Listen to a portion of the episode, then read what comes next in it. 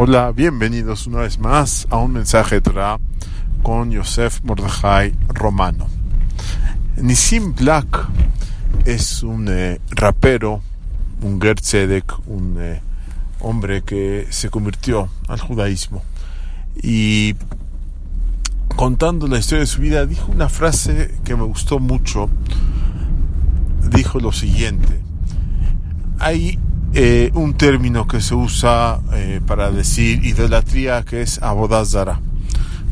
La traducción literal, abodazara, es un trabajo eh, ajeno, un trabajo extraño. Entonces, en el contexto de abodazara, de idolatría como tal, significa un, un servicio a a, un, a, un, dios que no existe, a un, a un dios pagano, o sea, algo que no existe, es Agodazara. Es una eh, expresión que alude al hecho que es como un servicio, como el servicio de Abodá, de Abodat Kodesh, el servicio divino, a algo que es extraño a uno, que es alejado del eh, judaísmo. Eh, sin embargo, él le da un twist, le dio una explicación un poco diferente. Y de hecho dice que es el nombre de, de un rab, no mencionó quién, pero es algo muy interesante. Dice, a veces la persona realiza un acto, ah, se comporta de cierta forma que no es la propia.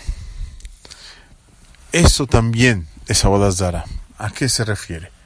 Por, por ejemplo, si una persona quiere eh, hacer un acto de Hasidut, un eh, acto de,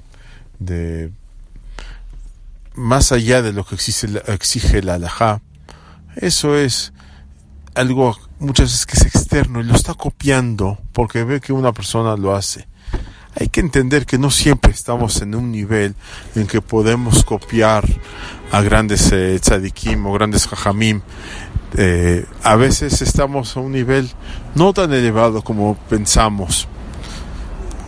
Y como esto hay otros ejemplos, que una persona actúa de cierta forma para imitar a otra y no está, no está en ese nivel, no está, no sé, no, no, de alguna forma, no es que no se le merece, sino que está obrando, está haciendo una cosa extraña por lo, por lo, porque es muy importante tratar de ser original. Eh, pues en el servicio divino, obviamente, hay alajot que el yudí debe cumplir, pero más allá, cuando una persona quiere eh, hacer un poco más, que se pregunte si no es por imitar a alguien o si es algo que realmente le nace el corazón. Buen día a todos.